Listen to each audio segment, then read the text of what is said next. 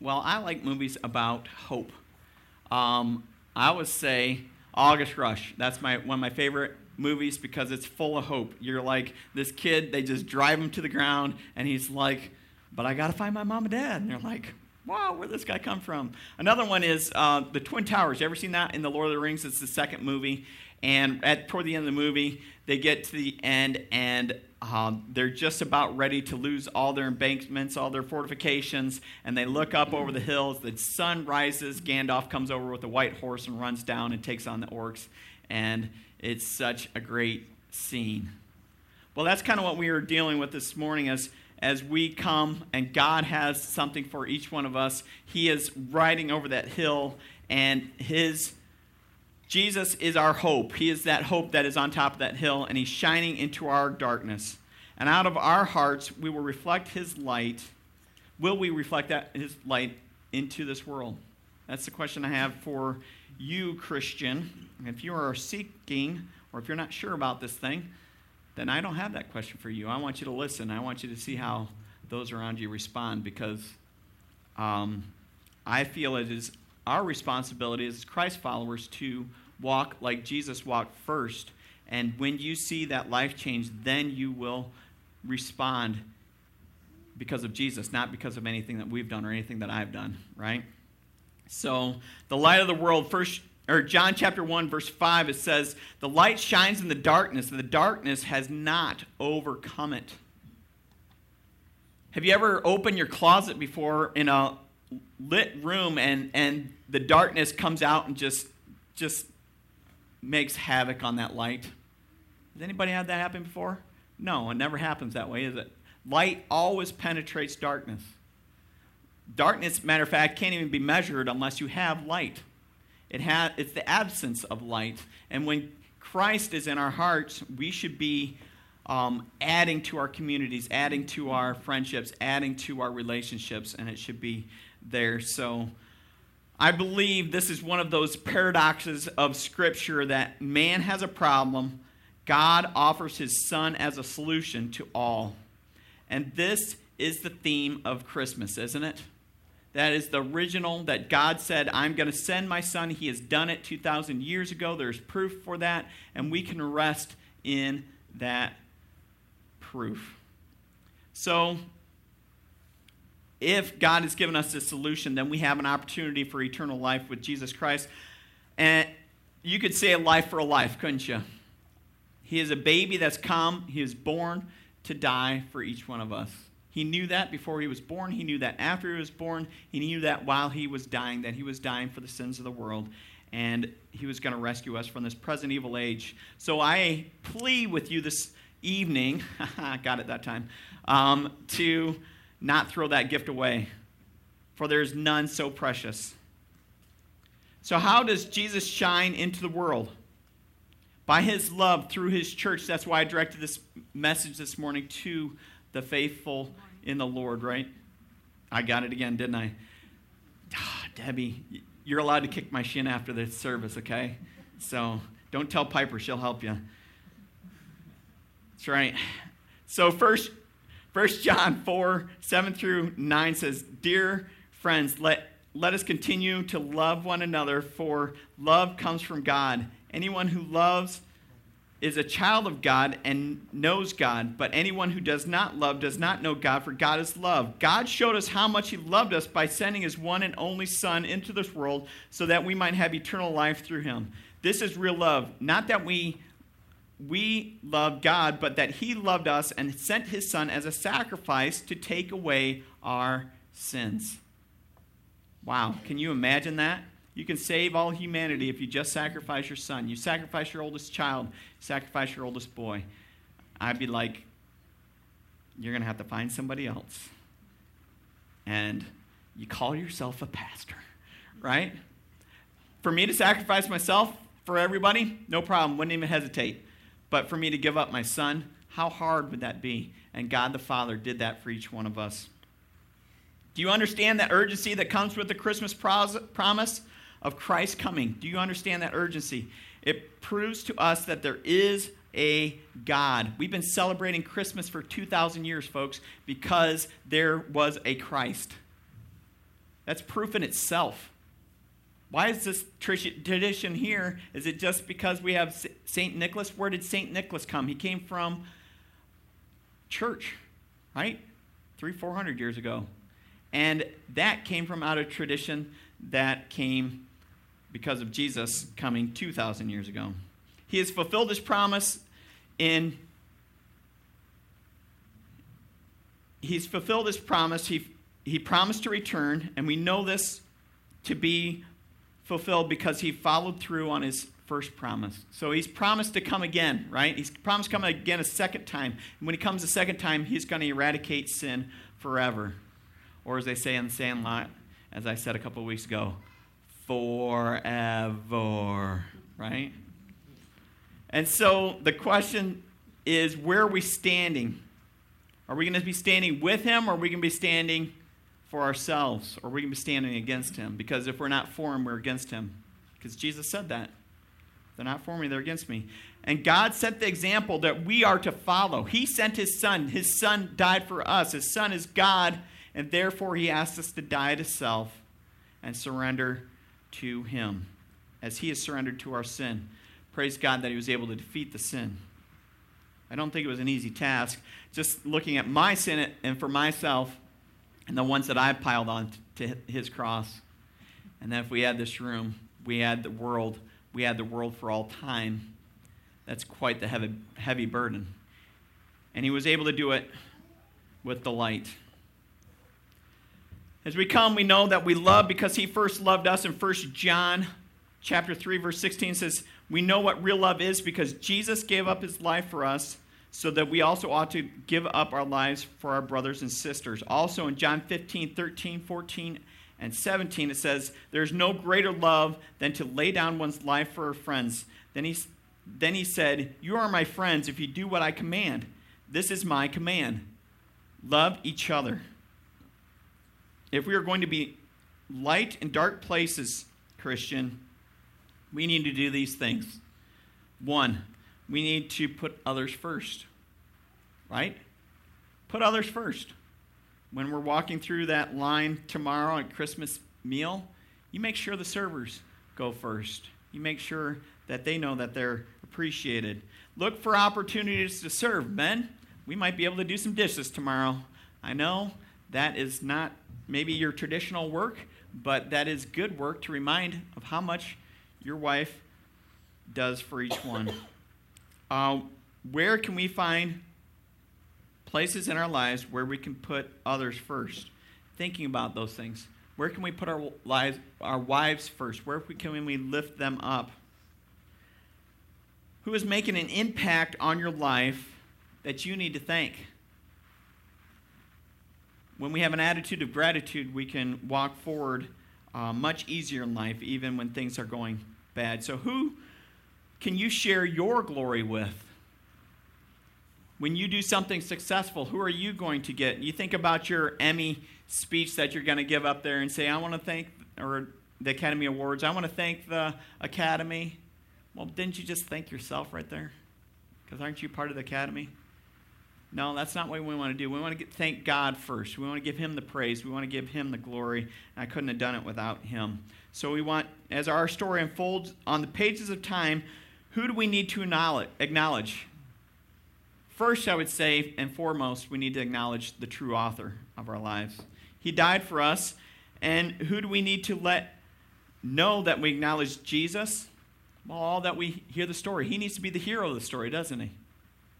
We need to remember to put others first, including the Lord. The second one, we need to coach back. When Jesus was near, nearing his death, he was about to go to the cross he pulls his disciples in close. He's got his 12, he pulls them in close, and he says, they, they're looking for the next step. They want to know, okay, we've come, we've done the 101 stuff, we've done the 201 stuff, Lord. We want to be in the 401 stuff. Where, where's this graduate level classes that we need to go through? And they're getting bored, maybe, possibly, and they want something new. So he pulls them in close and he says this in John 13, 34 and 35 says, Now I'm going to give you a new commandment that you love one another. Just as I have loved you, you should love one another. Your love for one another will prove to the world that you are my disciples, which is funny because that's what he told them at the very beginning. So he hasn't given them anything new at all. He has reiterated, he has coached back to the basics, and so they can walk as Jesus walked. As, but Jesus, they may say, but Jesus, this isn't something new. This is the same thing. Why would we come back to this? Well, because if you can remember the basics, you can get the difficult, right? If you remember the basics, you can get the things that are tougher down the road. If you know how to walk through your batting stance, your volleyball hit, and things, you can go and do those and repeat it over and over. If you work back and, and coach back, you'll do well with that. Knowing the situation they're about to face, he wanted them to remember to love even when it was hard, even when Jesus was taken away from them, even when Jesus died, he wanted them to love one another. And they don't. They don't do a very good job. They deny Jesus three times, one of them betrays him, and they just really make a mess of it, right? I can identify with all that. I can't identify with loving one another all the time, right? But we try. And Jesus forgives. Praise God for his forgiveness. So we're, he was preparing them for the future, even when hope was about to disappear. Jesus reviewed where they started because that's when people see that you are my disciples.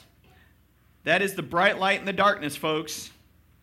When a bully is getting you down, what do you do? You bake them an apple pie right? That's not what you do. That's not what I want to do. I want to go get my baseball bat. No, Jesus says, bake them an apple pie. Doesn't say that in Scripture, but that's just a good example, right? You kill them with kindness, right? So, what else can we do? When a child is, is trying your patience, instead of yelling, maybe try a big hug. And moms, you can always go to the tears because that will straighten us boys up right away. Right? And remember that between you and the Lord, you've done worse to Him. Right? You've done worse. And you deserve worse, but He has been full of grace and He has filled up your life so you can do the same. So when it's all over, you discipline accordingly.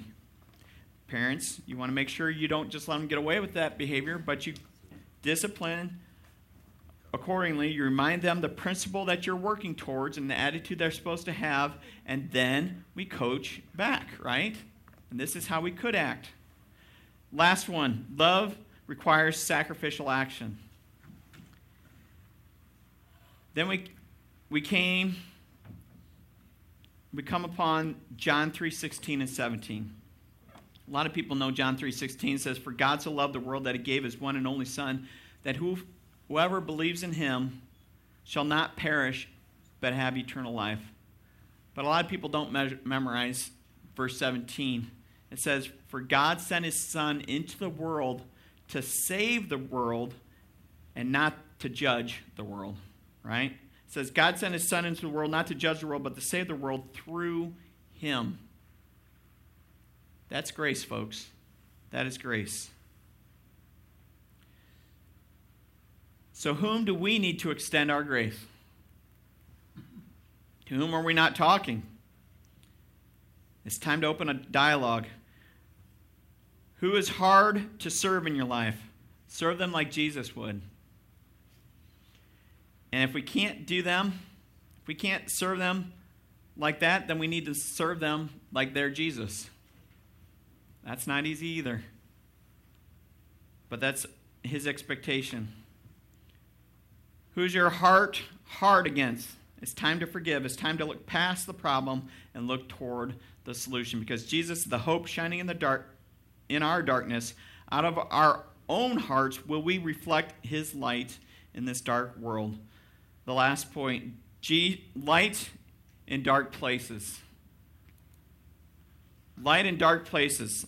Let us pause this Christmas season and remember we are the light in dark places.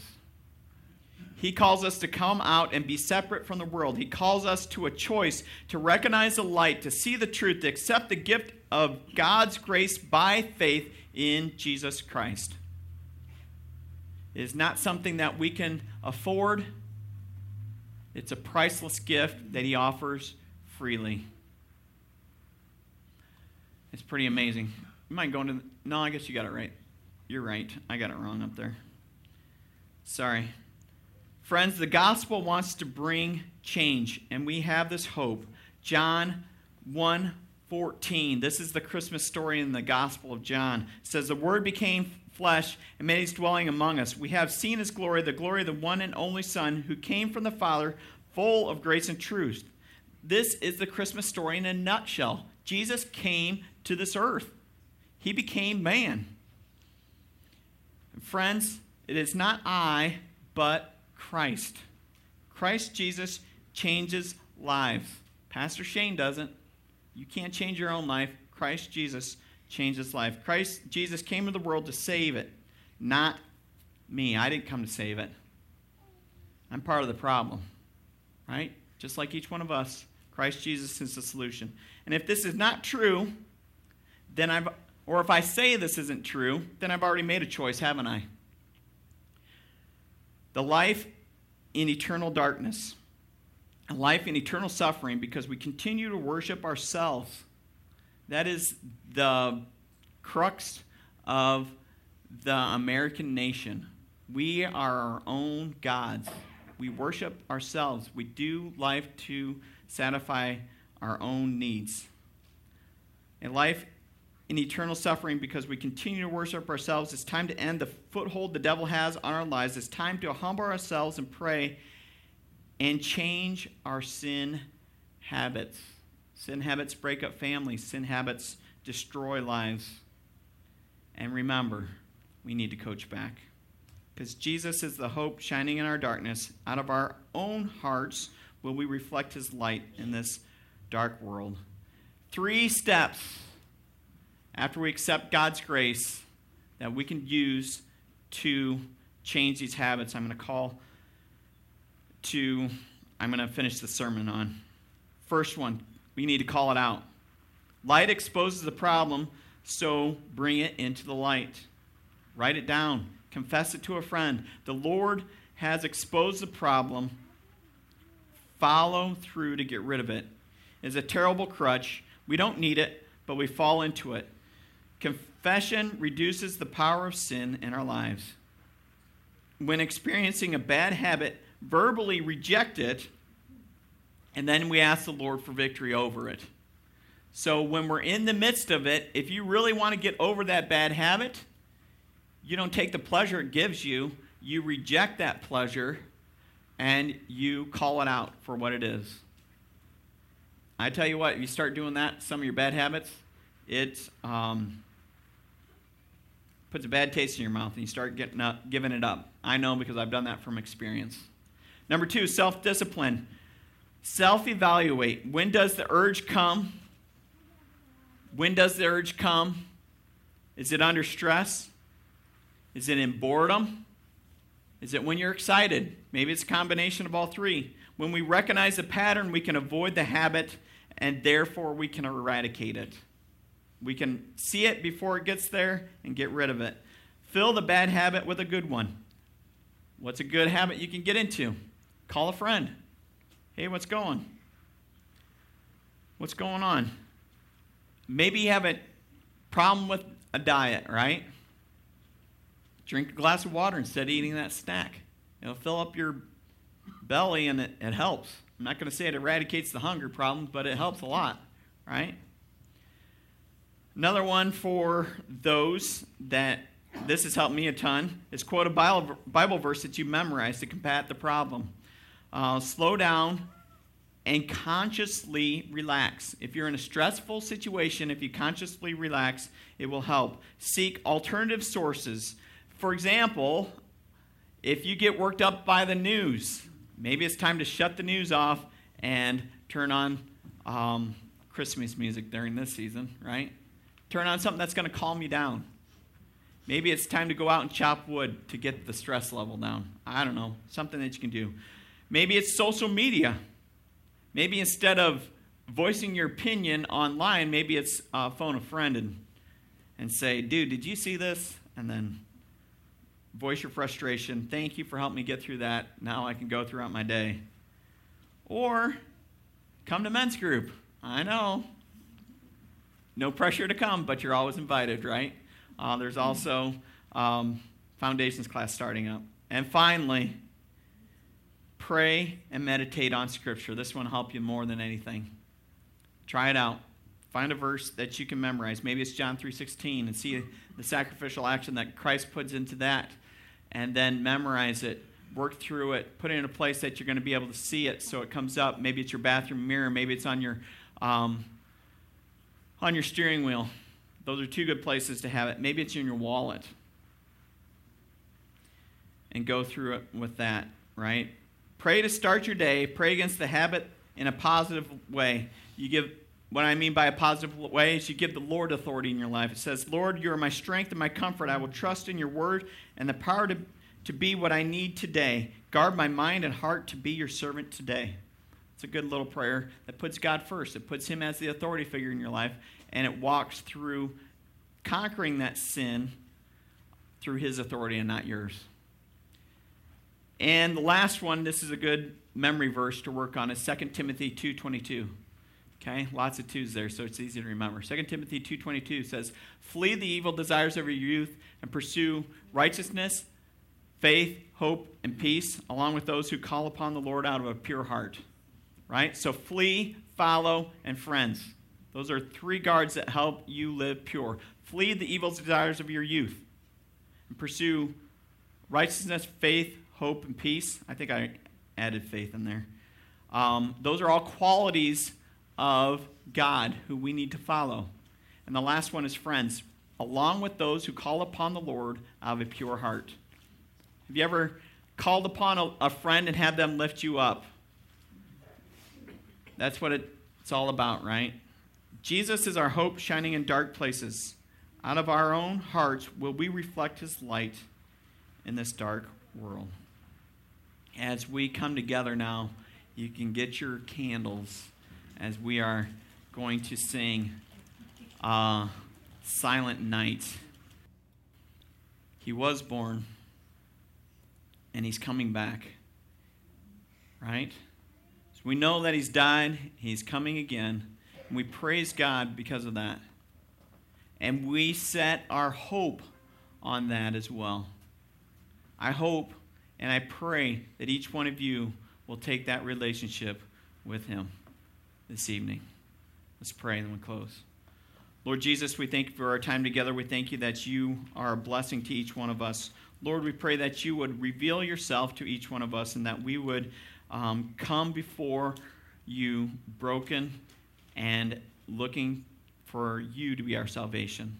Lord, we surrender to you. We pray these things in Jesus' name we pray. Amen.